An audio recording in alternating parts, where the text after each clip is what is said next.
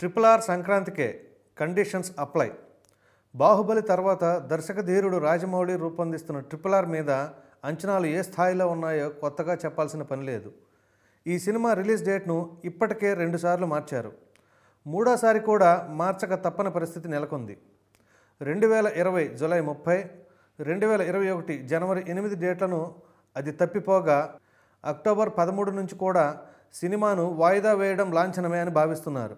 అయితే తాజా వాయిదా గురించి ఇంకా అధికారిక ప్రకటన రావాల్సి ఉంది. త్వరలోనే ఒక ప్రెస్ మీట్ పెట్టి చిత్ర బృందం ఈ విషయాన్ని వెల్లడిస్తుందని అలాగే కొత్త రిలీజ్ డేట్ను కూడా ప్రకటిస్తుందని అంటున్నారు. అయితే ఆ కొత్త డేట్ ఏదన్నది తెలియడం లేదు.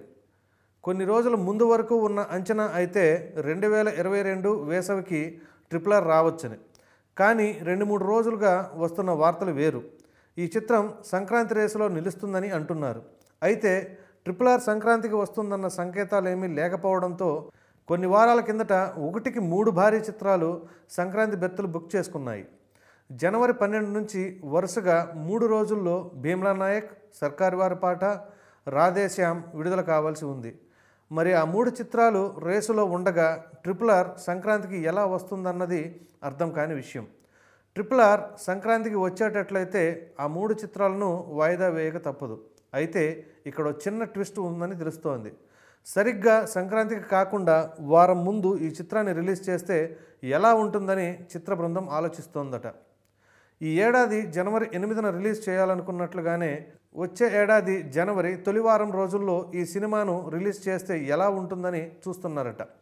వేసవి అయితే మరీ ఆలస్యం అవుతుందని అప్పుడు కూడా కేజీఎఫ్ సహా వేరే చిత్రాలకు ఆల్రెడీ డేట్లు ఖరారైన నేపథ్యంలో వాటిని డిస్టర్బ్ చేయడం ఎందుకని సంక్రాంతికి వారం ముందు వస్తే ఆ వారం రోజులు వసూళ్ళ మూత మోగించుకొని రెండో వారం సంక్రాంతి అడ్వాంటేజ్ని ఉపయోగించుకోవచ్చని క్రొత్త చిత్రాలకు దానివల్ల పెద్దగా ఇబ్బంది ఉండదని అంచనా వేస్తున్నారట. మరి త్వరలో జరగనున్న ప్రెస్ మీట్లో ఏం ప్రకటన చేస్తారో చూడాలి. ఇక వాటికి గుడ్ బై. శాటిలైట్ ఇంటర్నెట్టే రాబోయే కాలం. ఇంటర్నెట్. ప్రస్తుతం ప్రతి ఒక్కరు కూడా ఇంటర్నెట్ లేకుండా క్షణం కూడా ఉండలేకపోతున్నారు. అయితే ఆ ఇంటర్నెట్ పనిచేయాలి అంటే మనకు సెల్ ఫోన్ టవర్లు కేబుళ్ళు ఇళ్ళలో వైఫైలు గుర్తొస్తాయి. కానీ ఇక ముందు అవేమీ ఉండవు. సెల్ సిగ్నల్తో పని లేకుండా నేరుగా ఫోన్లకు ఇంటి మీద చిన్న యాంటీనాతో కంప్యూటర్లకు ఇంటర్నెట్ రానుంది. ఇదంతా శాటిలైట్ ఇంటర్నెట్ గొప్పతనం.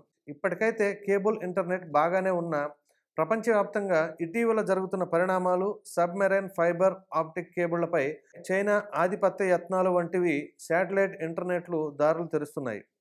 ప్రపంచంలో సగానికి పైగా జనాభాకు నేటికి ఇంటర్నెట్ సదుపాయం లేదు. భారత్ సహా పైన ప్రస్తావించిన ప్రాంతాల్లో ఇంటర్నెట్ కవరేజ్ పెరుగుతోంది. అయితే ప్రపంచవ్యాప్తంగా ఇంటర్నెట్లోని నాలుగు వందల కోట్ల మంది ప్రజలకు ఈ సదుపాయాన్ని కల్పించడం కోసం కేబుళ్ళు వేయడం మొబైల్ ఫోన్ టవర్లు ఏర్పాటు చేయడం చాలా సమయం పట్టే పనులు. ఈ సదుపాయం కల్పించాల్సినవన్నీ మారుమూల ప్రాంతాలు. ఈ సంక్లిష్ట పరిస్థితుల దృష్ట్యా కొన్ని కంపెనీలు వినూత్న ప్రయత్నం చేస్తున్నాయి. అదే అంతరిక్షం నుంచి ఇంటర్నెట్. ఈ విధానంలో వేల సంఖ్యలో చిన్న ఉపగ్రహాలను దిగువ భూ కక్షలో ప్రవేశపెడుతున్నారు. అవి అక్కడ నుంచి భూమిపై ఎక్కడికైనా ఎవరికైనా ఇంటర్నెట్ను అందిస్తాయి. దీనిని అందుబాటులోకి తేవడానికి సన్నాహాలు చేస్తున్న సంస్థల్లో వన్ వెబ్ ఒకటి. ఇది తొలి విడతగా ఆరు ఉపగ్రహాలను ప్రయోగించింది. స్మార్ట్ ఫోన్తో ఎవరికైనా ఎక్కడికైనా ఇంటర్నెట్ పొందేందుకు వీలుగా మొబైల్ ఇంటర్నెట్ సిగ్నల్ అందించడం ఈ ప్రాజెక్టుల లక్ష్యం. ప్రస్తుతం సముద్రాల అడుగున పదమూడు లక్షల కిలోమీటర్ల పొడవైన నాలుగు వందల ఇరవై ఎనిమిది ఫైబర్ ఆప్టిక్ కేబుళ్ళు ఉన్నాయి. అన్ని దేశాల మధ్య మొత్తం ఇంటర్నెట్ డేటాలో తొంభై ఎనిమిది శాతం సబ్మెరైన్ కేబుల్ ద్వారానే ట్రాన్స్ఫర్ అవుతుంది. కొన్నేళ్ళుగా ఇంటర్నెట్ వినియోగం విపరీతంగా పెరిగిపోతుంది. అందులోనూ గూగుల్ ఫేస్బుక్ మైక్రోసాఫ్ట్ వీటి అనుబంధ కంపెనీలకు సంబంధించిన డేటానే భారీగా ఉంటుంది. అందుకే ఈ కంపెనీలు సబ్మెరైన్ కేబుల్స్ వేసే పనిలో దిగాయి. ఇందుకోసం గత ఐదేళ్ళలో పన్నెండు వేల కోట్ల రూపాయల వరకు ఖర్చు పెట్టాయి. ప్రపంచవ్యాప్తంగా పలు కంపెనీలు సబ్మెరైన్ ఫైబర్ ఆప్టిక్ కేబుల్ నిర్మిస్తున్నాయి. అయితే కొన్నేళ్ళుగా చైనా కంపెనీ హవాదే పెద్ద మొత్తంలో కేబుల్ నిర్మాణ కాంట్రాక్టులు చేస్తుంది. దీనిపై అమెరికా సహా పలు కీలక దేశాల నుంచి ఆందోళన వ్యక్తమవుతుంది. చైనా తమ దేశానికి చెందిన టిక్ కంపెనీల ద్వారా గూఢచర్యానికి పాల్పడుతుందని ఇప్పటికే ఆరోపణలు ఉన్నాయి. ఒకవేళ భవిష్యత్తులో యుద్ధం ఇతర విపత్కర పరిస్థితులు వస్తే ఆధిపత్యం కోసం చైనా ఏమైనా చేసేందుకు సిద్ధమవుతున్న ఆందోళనలు ఉన్నాయి. ఫైబర్ ఆప్టిక్ కేబుల్ విషయంగా టెక్ యుద్ధం జరుగుతుండడంతో ప్రత్యామ్నాయమైన శాటిలైట్ ఇంటర్నెట్పై దృష్టి పడింది. ఈ విధానంలో మన ఫోన్ నుంచే నేరుగా శాటిలైట్కు అనుసంధానమైన ఇంటర్నెట్ను పొందడానికి అవకాశం ఉంటుంది. అదే కంప్యూటర్లో అయితే కొన్ని ప్రత్యేక పరికరాల ద్వారా శాటిలైట్ ఇంటర్నెట్కు అనుసంధానం కావడానికి వీలుంటుంది. అడవులు కొండలు గుట్టలు మారుమూల ప్రాంతాల్లో ఎక్కడ ఉన్నా ఇంటర్నెట్ అందుకోవచ్చు. ఇప్పటికే నాసా సహా పలు దేశాల అంతరిక్ష సంస్థలు పరిమిత స్థాయిలో శాటిలైట్ ఫోన్ ఇంటర్నెట్ సేవలను అందిస్తుంది. టెస్లా స్పేస్ ఎక్స్ సంస్థల యజమాని ఎలన్ మస్క్ శాటిలైట్ ఇంటర్నెట్ కోసం స్టార్ లింక్ పేరుతో ప్రాజెక్టును ప్రారంభించారు. మొత్తంగా నాలుగు వేల నాలుగు వందల ఇరవై ఐదు శాటిలైట్లను అంతరిక్షంలోకి పంపి ప్రపంచం నలుమూలల ఇంటర్నెట్ అందించాలని లక్ష్యంగా పెట్టుకున్నారు. ఇప్పటికే పదహారు వందలకు పైగా శాటిలైట్లను పంపారు. మనం అమెరికాలోని వ్యక్తికి ఒక ఈమెయిల్ పంపితే ఈ ఈమెయిల్లోని టెక్స్ట్ ఫోటోలు వంటి సమాచారం మన సెల్ ఫోన్ లేదా కంప్యూటర్ నుంచి సెల్ ఫోన్ టవర్ లేదా రూటర్ మీదుగా ఇంటర్నెట్ సర్వీస్ ప్రొవైడర్కు అక్కడి నుంచి సముద్ర తీరాల్లో ఏర్పాటు చేసే ల్యాండింగ్ ఆఫీసుకు చేరుతుంది. తర్వాత సముద్రం అడుగున ఉన్న కేబుల్ ద్వారా ప్రయాణించి అమెరికా తీరంలోని ల్యాండింగ్ ఆఫీస్కు చేరుతుంది. అక్కడ నుంచి ఇంటర్నెట్ సర్వీస్ ప్రొవైడర్ కుసెల్ ఫోన్ టవర్ లేదా రూటర్ ద్వారా సదరు వ్యక్తికి సెల్ ఫోన్ లేదా కంప్యూటర్కు డేటా చేరుకుంటుంది. ఇదే శాటిలైట్ ఇంటర్నెట్ అయితే మన సెల్ ఫోన్ లేదా శాటిలైట్ ఇంటర్నెట్ పరికరం అమర్చిన కంప్యూటర్ నుంచి డేటా నేరుగా సమీపంలోని శాటిలైట్కు చేరుతుంది. దాని నుంచి అమెరికా పైన ఉన్న మరో శాటిలైట్కు ట్రాన్స్ఫర్ అవుతుంది. దాని నుంచి నేరుగా సెల్ ఫోన్ లేదా రిసీవర్ ఉన్న కంప్యూటర్కు చేరుతుంది. శాటిలైట్ ద్వారా డేటా బదిలీ కాస్త సులువుగా కనిపిస్తున్న ఫైబర్ ఆప్టిక్ కేబుల్ ద్వారా ఇంటర్నెట్ వేగం ఎక్కువగా ఉంటుంది. ఫోన్లు శాటిలైట్లు రిసీవర్ల మధ్య డేటా ట్రాన్స్ఫర్ అయ్యేటప్పుడు ప్రతిసారి ప్రోటోకాల్ పర్మిషన్లు అవసరమవుతాయి. అదే కేబుల్ ద్వారా అయితే ఇరువైపులా ఇంటర్నెట్ సర్వీస్ ప్రొవైడర్ వద్ద మాత్రమే ప్రోటోకాల్ పర్మిషన్లు అవసరం. Schools open. రేపటి నుంచి స్కూళ్ళు. పేరెంట్స్కి ఈ విషయాలు తెలుసా? ఈ కరోనా కాలంలో స్కూళ్ళు తెరవాలా వద్దా అనే అంశంపై తెరవాలి అని కొందరు అప్పుడే వద్దని మరికొందరు అంచెల వారీగా తెరవండి అని ఇంకొందరు ఇలా పేరెంట్సే కాదు. ఉపాధ్యాయ సంఘాలు విద్యార్థి సంఘాల నుంచి రకరకాల అభిప్రాయాలు వస్తున్నాయి.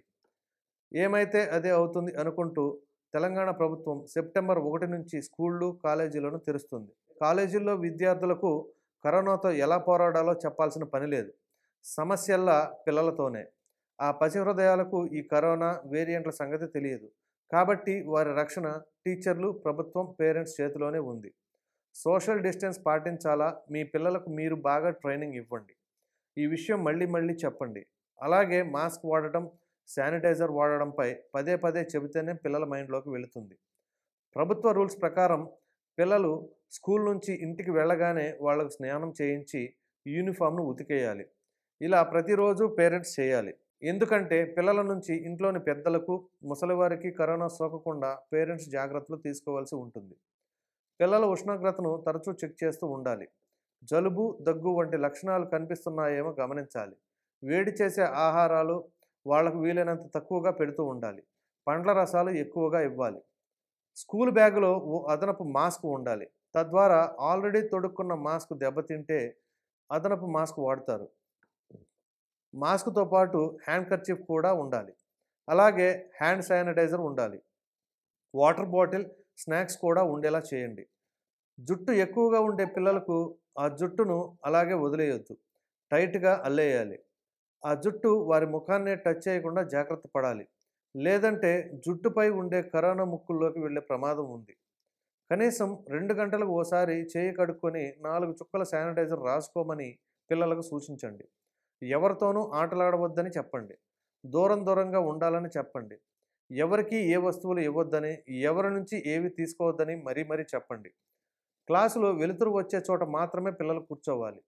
చీకటి ఉన్న చోట కరోనా ఎక్కువగా ఉంటుంది. ప్రపంచ ఆరోగ్య సంస్థ ప్రకారం పిల్లల మధ్య వన్ మీటర్ గ్యాప్ ఉండాలి. స్కూలు లోపల బయట కూడా అది మెయింటైన్ చేయాలి. టీచర్లు స్కూల్ సిబ్బంది కూడా వన్ మీటర్ డిస్టెన్స్ మెయింటైన్ చేయాలి. ఇవన్నీ చదివాక ఓర్ నాయనో ఇన్ని జాగ్రత్తలు తీసుకోవాలా? ఇవన్నీ ఎక్కడ కుదురుతాయి? జరిగే పనేనా? అని అనిపించడం సహజమే. నిజమే. మరి మనది సంపన్న దేశం కాదు. కాబట్టి మన దేశంలో అన్నీ అరాకొరాగానే ఉంటాయి. అయినప్పటికీ కరోనాకి ఛాన్స్ ఇవ్వకూడదు కాబట్టి మన ప్రయత్నం మనం చేయడం మంచిదే. ఇంటర్ విద్యార్థులకు తెలంగాణ షాక్. తెలంగాణ ప్రభుత్వంపై విద్యార్థులు మండిపడుతున్నారు. కరోనా వైరస్ కారణంగా గడిచిన ఏడాది విద్యార్థి సంవత్సరం జరగలేదని అందరికీ తెలిసిందే. కేజీ టు పీజీ వరకు విద్యార్థులందరికీ ఆటోమేటిక్ పాస్ అని ప్రభుత్వం ప్రకటించేసింది. కాబట్టి విద్యార్థులంతా ఫుల్ హ్యాపీగా ఉన్నారు. అలాంటిది తాజాగా విద్యాశాఖ మంత్రి అయిన సబితా ఇంద్రారెడ్డి చేసిన ఓ ప్రకటనతో ఇంటర్మీడియట్ విద్యార్థులు తీవ్రంగా మండిపోతున్నారు. ఇంతకీ వీళ్ళ కోపానికి కారణం ఏమిటి? ఏమిటంటే ఇంటర్మీడియట్ సెకండ్ ఇయర్కు ప్రమోట్ అయిన మొదటి సంవత్సరం విద్యార్థులు తొందరలోనే పరీక్షలు రాయాలని ప్రకటించడమే. సెకండ్ ఇయర్కు ప్రమోట్ అయిన మొదటి సంవత్సరం విద్యార్థులంతా మాన్యువల్ పరీక్షలు రాయాల్సిందే అని సబిత చాలా చల్లగా ప్రకటించారు. అప్పుడేమో పరీక్షలు నిర్వహించే అవకాశం లేదు కాబట్టి అందరినీ ఆటోమేటిక్గా పాస్ చేసినట్లే అని ప్రభుత్వం ప్రకటించింది. అంటే పరీక్షలు రాయకుండానే ఇంటర్మీడియట్ మొదటి సంవత్సరం విద్యార్థులు సుమారు ఐదు లక్షల మంది సెకండ్ ఇంటర్మీడియట్కు ప్రమోట్ అయినట్లే అనుకున్నారు.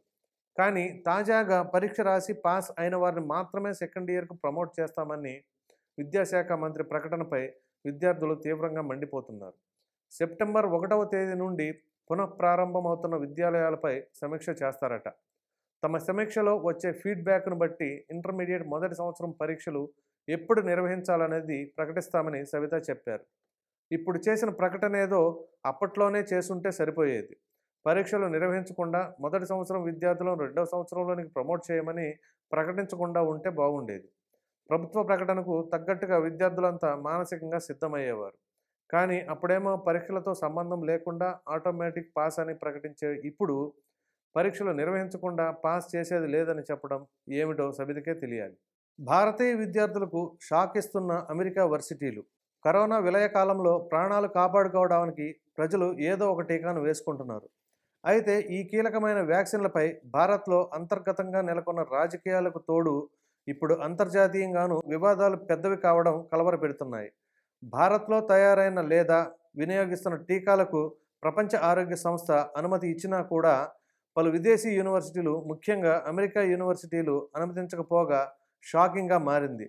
దీంతో చదువుల కోసం అక్కడికి వెళ్ళిన భారతీయ విద్యార్థులు ఇప్పుడు తీవ్రంగా కలవరపడుతున్నారు. ప్రస్తుతం అమెరికా బ్రిటన్ తదితర దేశాల్లో వర్సిటీల్లో ఆగస్టులో ప్రవేశాలు మొదలవుతున్న నేపథ్యంలో టీకాలు వీసాల అనుమతిపై గందరగోళం కొనసాగుతుంది. టీకాలకు సంబంధించి అమెరికాలోని యూనివర్సిటీలు మంచు పట్టు పట్టి కూర్చున్నాయి. విదేశాల నుంచి వచ్చే విద్యార్థులకు అమెరికా ఎఫ్డీఏ గుర్తించిన టీకాలనే వేసుకోవాలని లేదంటే క్లాసులకు అనుమతించమని ప్రకటన చేస్తున్నాయి. ఈ క్రమంలో భారతీయ విద్యార్థులు స్వదేశంలో కోవిషీల్డ్ తీసుకున్నా కూడా అమెరికా చేరిన తర్వాత మరోసారి వ్యాక్సినేషన్ తప్పనిసరి అని ఆదేశించాయి. దీంతో విద్యార్థుల ప్రాణాలకే ప్రమాదం తెచ్చేలా ఉన్నాయి. భారత్ నుంచి అమెరికా వెళ్ళిన విద్యార్థులకు టీకా కష్టాలు ఎదురవుతున్నాయి. ప్రపంచ ఆరోగ్య సంస్థ డబ్ల్యూహెచ్ఓ ఆమోదించిన బ్రిటన్ దేశానికి చెందిన ఆక్స్ఫర్డ్ టీకా కోవిషీల్డ్ను భారత్లో వేసుకుని వెళ్ళినా సరే అమెరికా యూనివర్సిటీలు ఒప్పుకోకపోవడం దుమారం రేపుతుంది. కోవిషీల్డ్ టీకా రెండు డోసులు తీసుకొని వెళ్ళిన అమెరికా యూనివర్సిటీలు మన భారతీయ విద్యార్థులను క్లాసులకు వెళ్ళడానికి అనుమతించడం లేదు. ఇబ్బందులు పెడుతున్నాయి. America FDA ధృవీకరించిన Pfizer Moderna Johnson and Johnson టీకాలను మళ్ళీ తీసుకోవాల్సిందేనని క్వారంటైన్లో ఉండాలని యూనివర్సిటీ అధికారులు భారతీయ విద్యార్థులకు స్పష్టం చేస్తున్నారట. ప్రపంచ ఆరోగ్య సంస్థ అయిన డబ్ల్యూహెచ్ఓ ఆమోదించిన కోవిషీల్డ్ టీకాను అమెరికా యూనివర్సిటీలు అనుమతించకపోవడంపై ఇప్పుడు విమర్శలు వ్యక్తమవుతున్నాయి. భీమ్లా రికార్డు కొట్టేశాడు. పవన్ కళ్యాణ్కు రికార్డుల వేట కొత్త ఏమీ కాదు. కాకపోతే గత కొన్నేళ్ళలో పవన్ జోరు కొంచెం తగ్గిపోయింది. అత్తారింటికి దారేది తర్వాత పవన్ స్థాయికి తగ్గ మాస్ ఎంటర్టైనర్ రాలేదు. సర్దార్ గబ్బర్ సింగ్ కాటమరాయుడు అజ్ఞాతవాసి చిత్రాలు ఒకదాన్ని మించి ఒకటి డిజాస్టర్లు అయ్యి పవన్ను రేసులో వెనక్కి నెట్టేశాయి. రాజకీయాల కోసం రెండేళ్ళకు పైగా విరామం తీసుకొని ఆ తర్వాత పవన్ చేసిన వకీల్ సాబ్ బాక్స్ ఆఫీస్కు అంత అనుకూల పరిస్థితులు లేని టైంలో విడుదలై ఉన్నంతలో మంచి ఫలితాన్ని అందుకుంది. కానీ రికార్డులైతే బద్దలు కొట్టలేకపోయింది. అయితే పవన్ ప్రస్తుతం నటిస్తున్న హరిహర వీరమల్లు భీమ్లా నాయక్ చిత్రాలు మళ్ళీ పవన్ సత్తా ఏంటో బాక్స్ ఆఫీస్కు రుచి చూపిస్తాయనే అంచనా వేస్తున్నారు. ముఖ్యంగా భీమ్లా నాయక్కు క్రేజ్ అలా ఇలా లేదు. ఈ మధ్య రిలీజ్ చేసిన టీజర్ ఎలా ప్రకంపనలు లేపిందో తెలిసిందే. సంక్రాంతికి రాబోయే ఈ సినిమా కలెక్షన్లలో రికార్డులు నెలకొల్పేలాగే కనిపిస్తుంది. ఈలోపు పవన్ సినిమా ఆడియో రికార్డుల పరంగా రికార్డు నెలకొల్పింది. భీమ్లా నాయక్ ఆడియో హక్కులు ఏకంగా ఐదు కోట్ల రూపాయలకు పైగా పలికి టాలీవుడ్లో కొత్త నాన్ బాహుబలి రికార్డుకు శ్రీకారం చుట్టినట్లు సమాచారం. ఆదిత్య మ్యూజిక్ భీమ్లా నాయక్ ఆడియో హక్కులను ఈ రికార్డు రేటుకు సొంతం చేసుకున్నదట. జస్ట్ ఒక టీజర్ వదిలి ఈ సినిమా క్రేజ్ను పతాక స్థాయికి తీసుకెళ్ళింది చిత్ర బృందం టీజర్లో తమన్ బ్యాక్గ్రౌండ్ స్కోర్ ఎంత హైలైట్ అయిందో తెలిసిందే. తమన్ కొన్నేళ్ళుగా సూపర్ ఫామ్లో ఉండటం అతడి ప్రతి ఆడియో బ్లాక్ బస్టర్ అవుతుండడంతో భీమ్లా నాయక్ ఆడియో మీద అంచనాలు పెరిగిపోయాయి. ఈ సినిమా నుంచి తొలి పాటను పవన్ పుట్టినరోజు కానుకగా సెప్టెంబర్ రెండున రిలీజ్ చేయబోతున్న సంగతి తెలిసిందే.